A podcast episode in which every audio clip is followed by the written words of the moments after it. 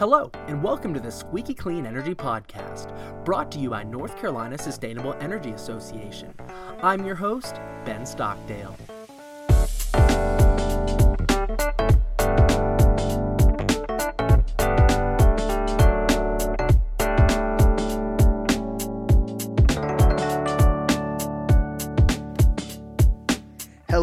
Squeaky Clean listeners. I bet you're wondering where Ben Stockdale is. I'm, I'm right here, Jarvis.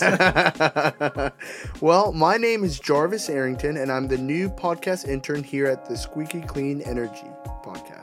yeah, we're, glad, we're glad to have you. We're still working on the name, yeah, but uh, it's got to say it twice. I'm so excited. Yeah. but you know, we he'll, he'll learn as we keep going. No, Jarvis is an amazing intern. Really wanted to get him on the pod today, so thanks for introducing the show, Jarvis. Well, thank you so much for having me. And and what are you doing here at Squeaky Clean besides uh, mispronouncing our name? yeah. well, besides mispronouncing our name, my goal is to uh, find out what our market is and try to capitalize on that. Awesome. Well, I think that our our our market is largely uh, really nerdy clean energy advocates. So. I, I, think that's pretty accurate. Great. definitely have to agree with that. And and what are we talking about on today's show, Jarvis? So today um, on the show, we're talking to Tom Bean, who is one of NCSEA's contract lobbyists, and we're doing a recap on the 2019 long legislative session. Great. And this show is actually going to be a part one, part two. So we're re- releasing part one. Be on the lookout for part two so that you can get the whole conversation. We're breaking it up so that you can listen to the first episode on your drive to work and you can listen to episode two on the way back. Yeah. Exactly. right. Okay. Well, without further ado, let's jump right into the show. I'm ready for it.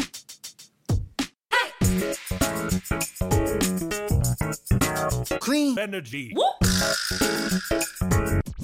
Clean, clean. Clean. Energy. Our guest today has worked as an advocate for clean energy and protection of public health and natural resources for the last 30 years. He has lobbied for NCSEA since 2005 and, in that capacity, has been part of the campaigns to establish and defend landmark clean energy policies like the Renewable Energy Portfolio Standard and other policies to promote the adoption and growth of renewable energy and energy efficiency in North Carolina. We are so excited to have him on the pod today. So, friends of the pod, let's give a squeaky clean welcome to today's guest, Tom Bean. Tom, welcome to the pod.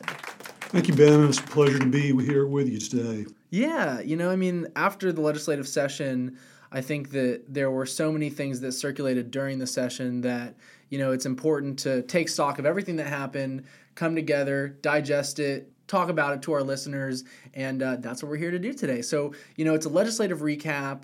We're going to kind of give a high level overview of a lot of the clean energy issues and policies that were going through the General Assembly.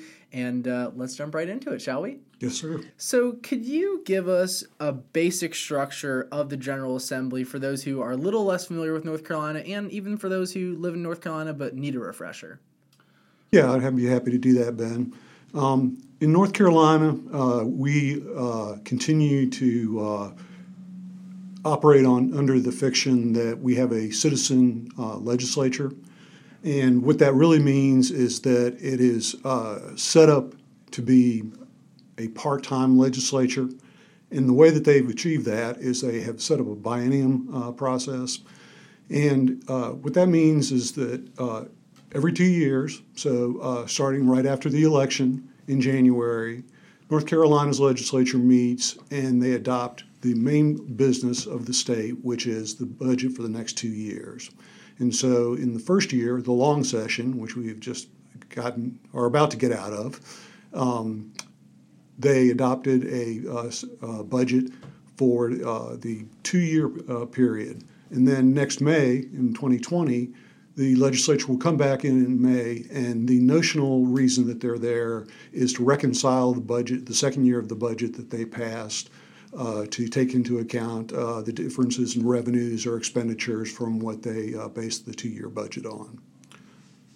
And so, can you give us a little bit of insight into the political makeup of the General Assembly and where we've been and where we are now? Uh, the North Carolina General Assembly is uh, both houses are controlled by uh, a majority of Republicans. Um, the thing that's different in the past uh, two years is that we've gone from a period in which the uh, Republicans enjoyed a supermajority, meaning that uh, if the governor vetoed a piece of legislation, that they could override that veto at will, to uh, today's situation where they have a simple majority, which means as long as the Democrats can hold their votes, uh, if the governor vetoes a bill, then his veto is likely to stand. So, a perfect example is uh, we were just talking about the uh, uh, idealized uh, version of how the biennial budget project works. This year, the House and Senate eventually worked out their differences and passed a budget which the governor felt was flawed in two basic ways. One, it did not expand Medicaid, Medicaid and secondly, it didn't give big enough raises to teachers. And for that, that and other reasons, he vetoed the budget. Um, in the uh, House, uh, he in both chambers, the uh, uh their votes were not there to override the uh, governor's veto.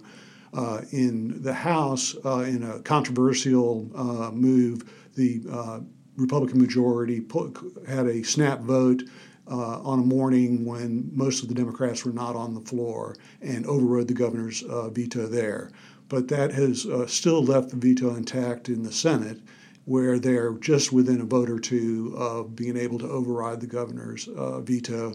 But the uh, Senate Democrats have uh, held together as a uh, caucus and have uh, made sure that all of their members are there each time that there's going to be a voting session.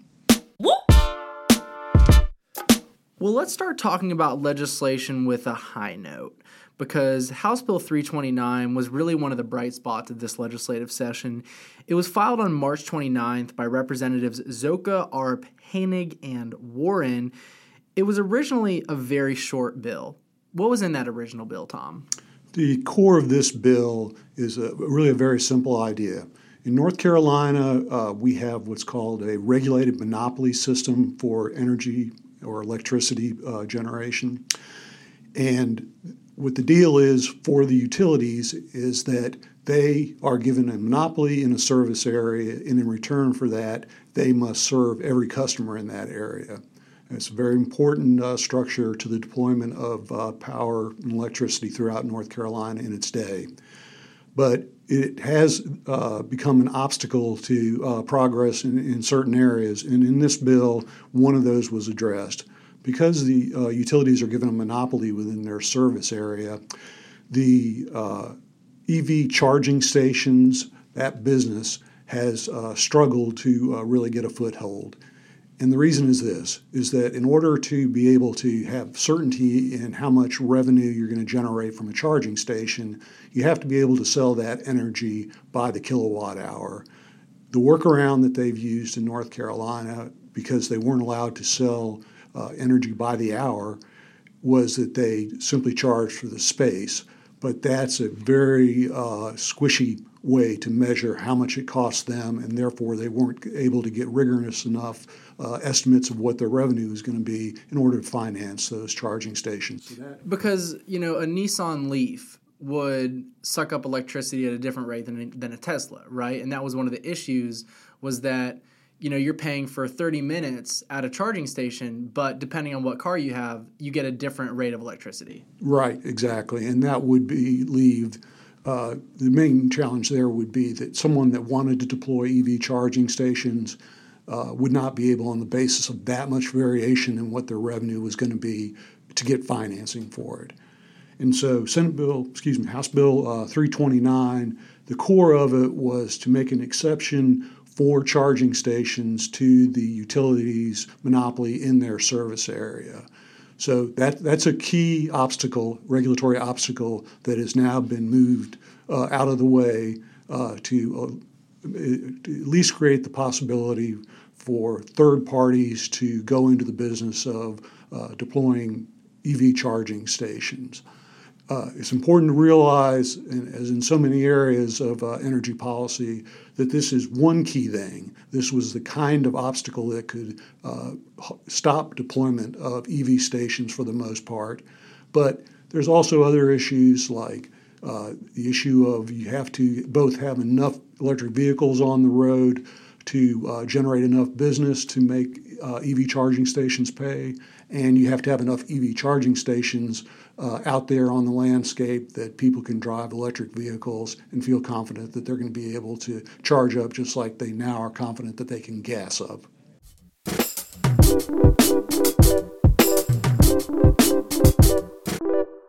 So this bill, as it as it was it originally filed, just included this provision for EV charging.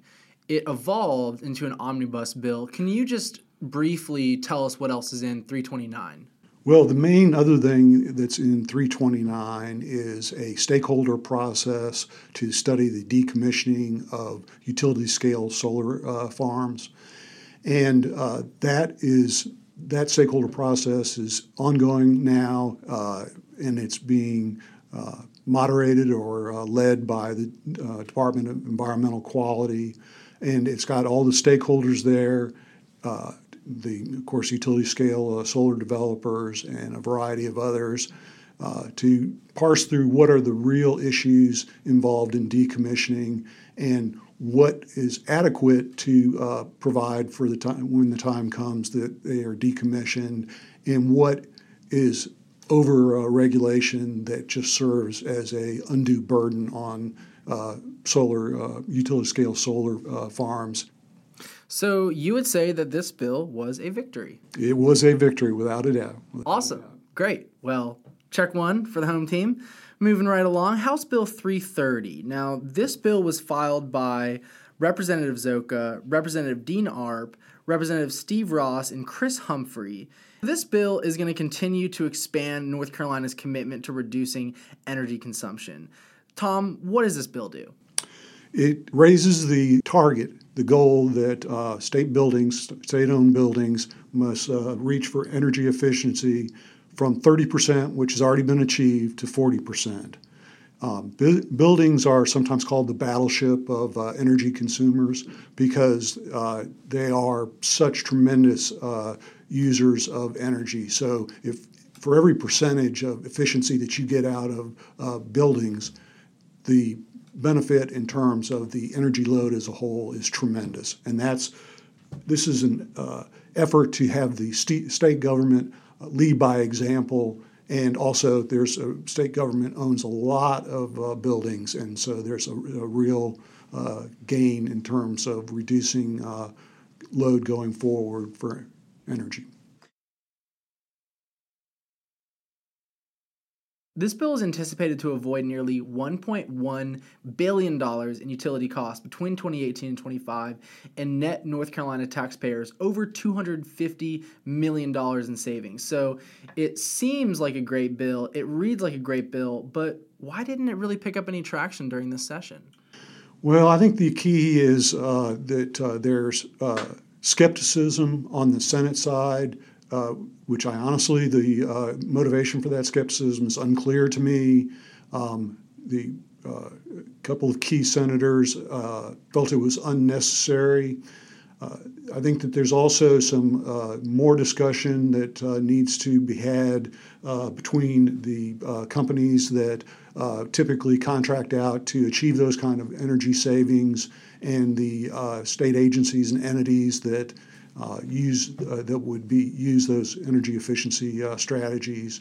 Um, but that's what the time between the long session and the short session is uh, often used for is to when a piece of legislation like this has uh, stalled to come get the part, interested parties together, try and wor- uh, work out any problems that may exist, and also it gives you more opportunity to make the case to legislators that are hesitant, like some of the senators, uh, that this is really a key piece of legislation, which it is. So, Tom, this legislative session was a good session for clean energy. I think most people would agree with that. But there were some attacks on clean energy that are important to note. Can you go over some of those attacks on clean energy? Sure, I'd be happy to. And uh, let me say that uh, attacks on clean energy have been uh, a fact of life uh, for the last decade. And so there, these uh, bills that we're about to discuss are one, uh, they are some of the ways in which uh, critics of renewable energy have sought to undermine renewable energy. So the first one is I'll talk about is House Bill 541, the tax abatement reduction.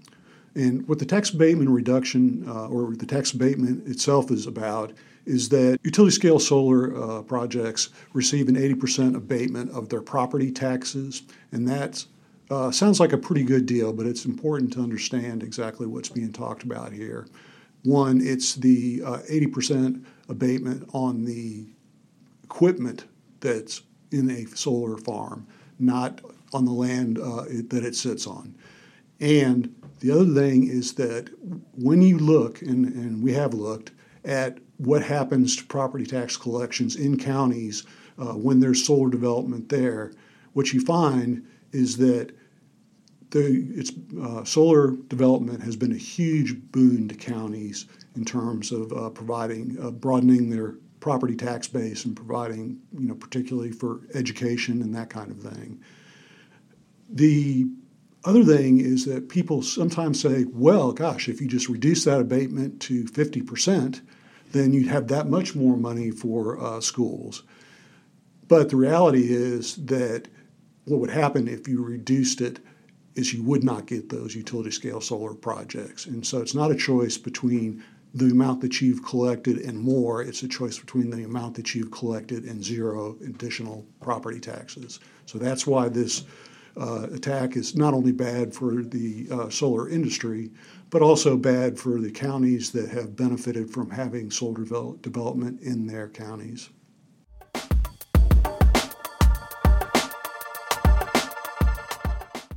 House Bill 551, did it move anywhere this session?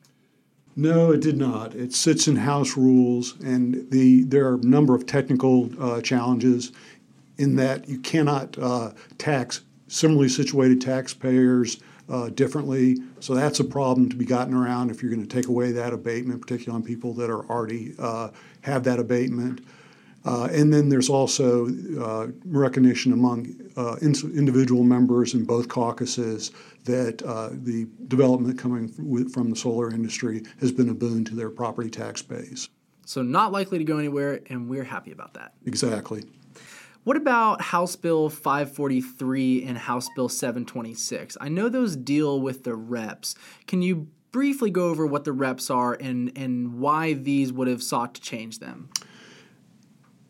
Yes, both these bills uh, would, in one case, reduce and in the other case, repeal the renewable energy portfolio standards, which is one of the bills uh, that back in the uh, aughts we North, Carolina Sustainable Energy and its uh, allies worked to, to, get adopted in North Carolina, and it's one of the flagship uh, clean energy uh, statutes in North Carolina.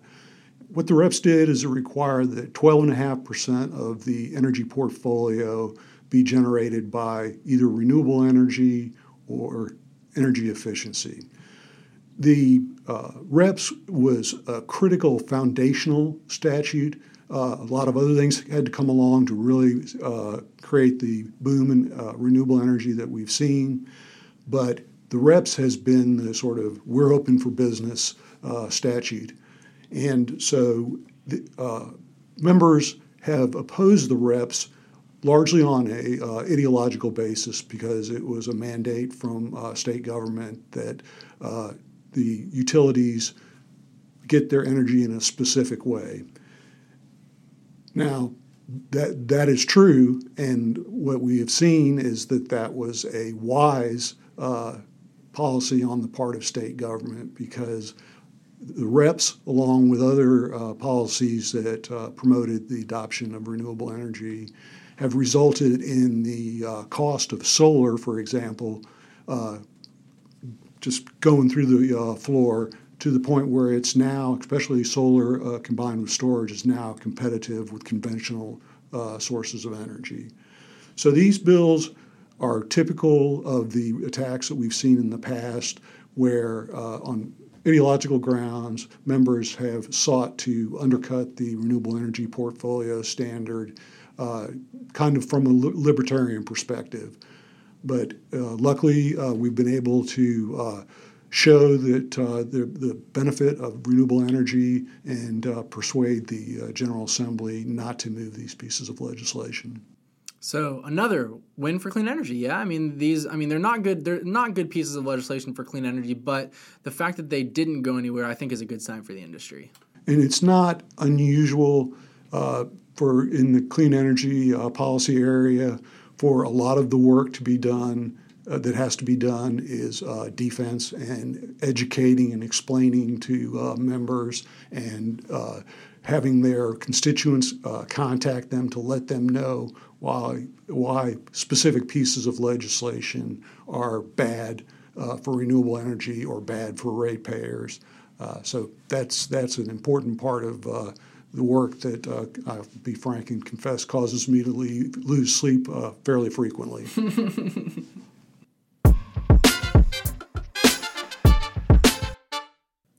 We played a lot of defense this session, and we are successful in stopping the bills that you were just talking about, but none of those were the largest threat to clean energy this session. Tom, can you walk us through what happened with Senate Bill 377? And I and I do want to say to our listeners, if you remember, we covered this bill while it was going through the General Assembly, but we're going to give an overview here to refresh, refresh your memory. So, Tom, can you walk us through Senate Bill 377?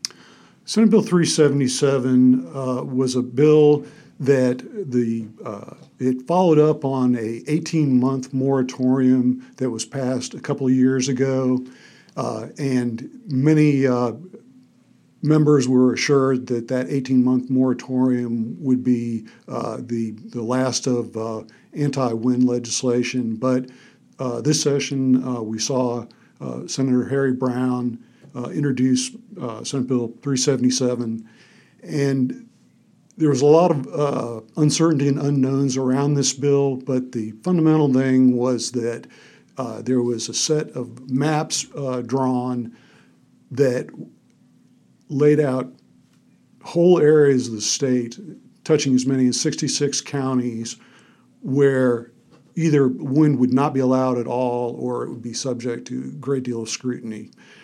Uh, it's important to uh, realize that uh, this legislation would be piling on on top of an already rigorous regulatory structure that we have in place. Uh, at the state level, North Carolina has the most rigorous wind permitting program in the country. At the federal level, the Department of Defense has a clearinghouse which vets all wind projects uh, before they, you know, the first uh, uh, concrete is poured to analyze what kind of impact they're going to have on any military operations or training that occurs uh, anywhere around them.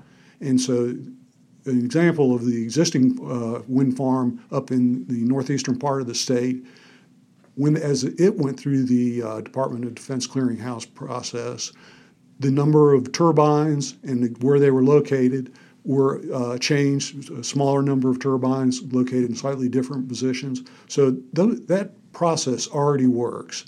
And uh, Senate Bill uh, 377 would be redundant. It created a great deal of uncertainty and was really, in our opinion, overkill in terms of the sheer amount of uh, geography, particularly in the eastern part of the state, that it would simply exclude from wind development. And that's important because uh, while there's military bases and uh, military aviation training there, the eastern part of the state is also in places where appropriate uh, one of our uh, most important resources as far as onshore wind uh, energy goes. The other uh, critical resource uh, being offshore wind.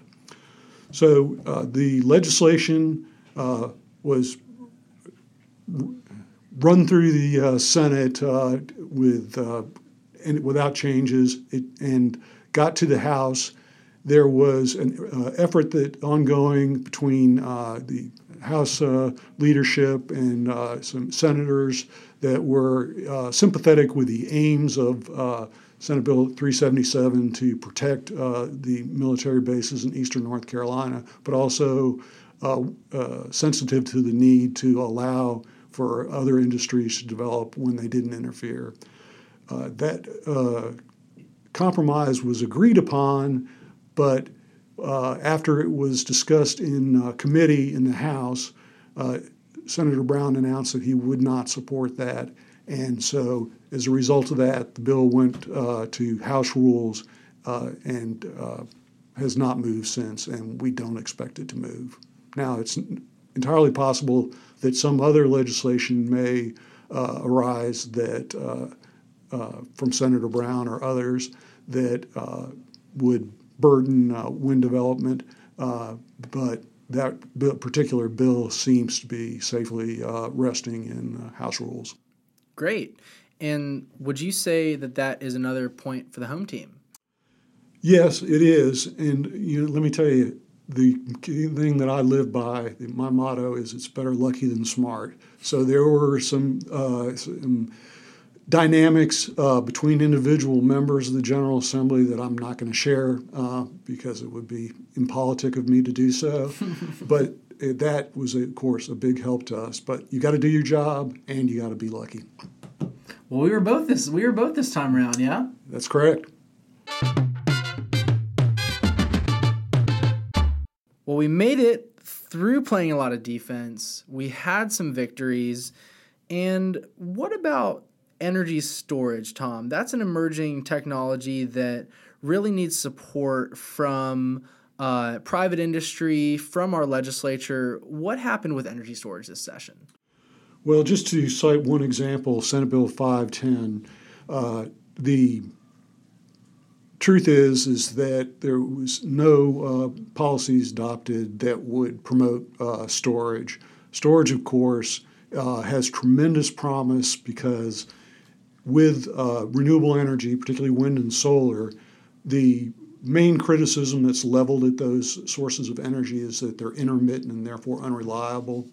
Now, that's an oversimplification. If you have enough uh, renewables on the grid, then you can manage them in such a way that they become reliable. But nonetheless, it's a uh, you know it's a criticism that's made, and the silver bullet uh, for uh, intermittent sources of energy is uh, energy storage.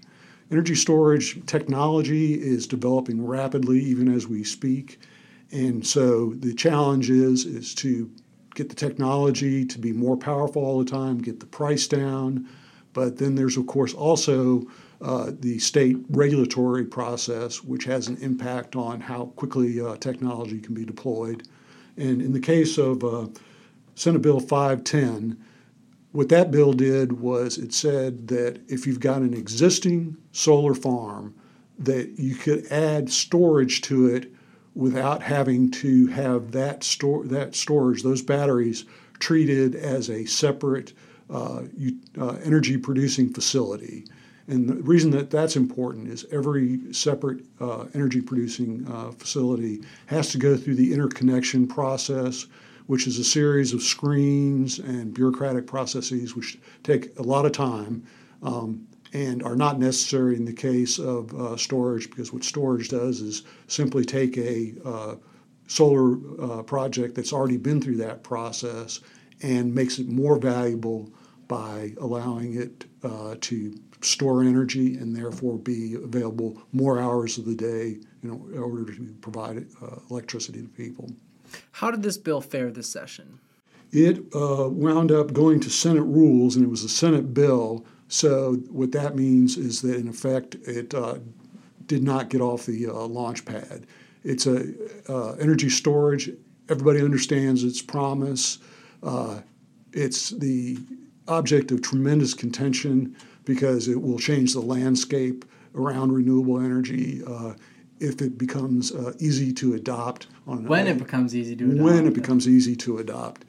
Uh, and so, you know, that we continue to advocate for uh, better uh, regulatory environment for storage, and particularly addition of uh, storage to these existing farms. It, it, will increase their value as assets. Uh, not just to the people that own them, but also to the people of North Carolina, the ratepayers of North Carolina. And one of the really interesting things that uh, I've learned about storage is that storage doesn't just make renewable energy like solar and wind uh, more efficient, but it actually can be used if you uh, parse it down to the milliseconds, it can be used to make even conventional sources of energy more efficient. So storage is something which is in our future. And uh, the key is to have policy uh, catch up to uh, the technology so that it can be deployed.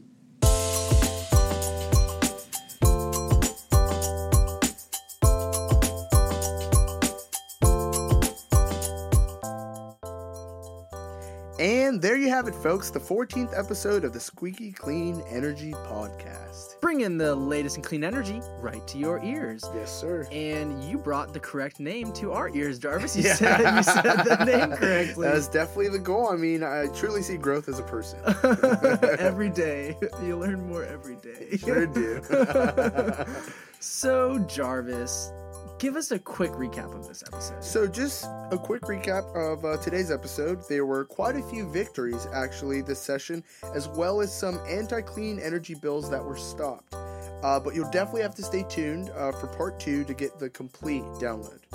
Um, so far, so good, but we're saving the biggest energy bill Senate Bill 559 for last. Yes, that is was the main event for most of this session. So listen to part 2 if you want to catch our coverage of Senate Bill 559 and Tom is just a total pro, a seasoned pro.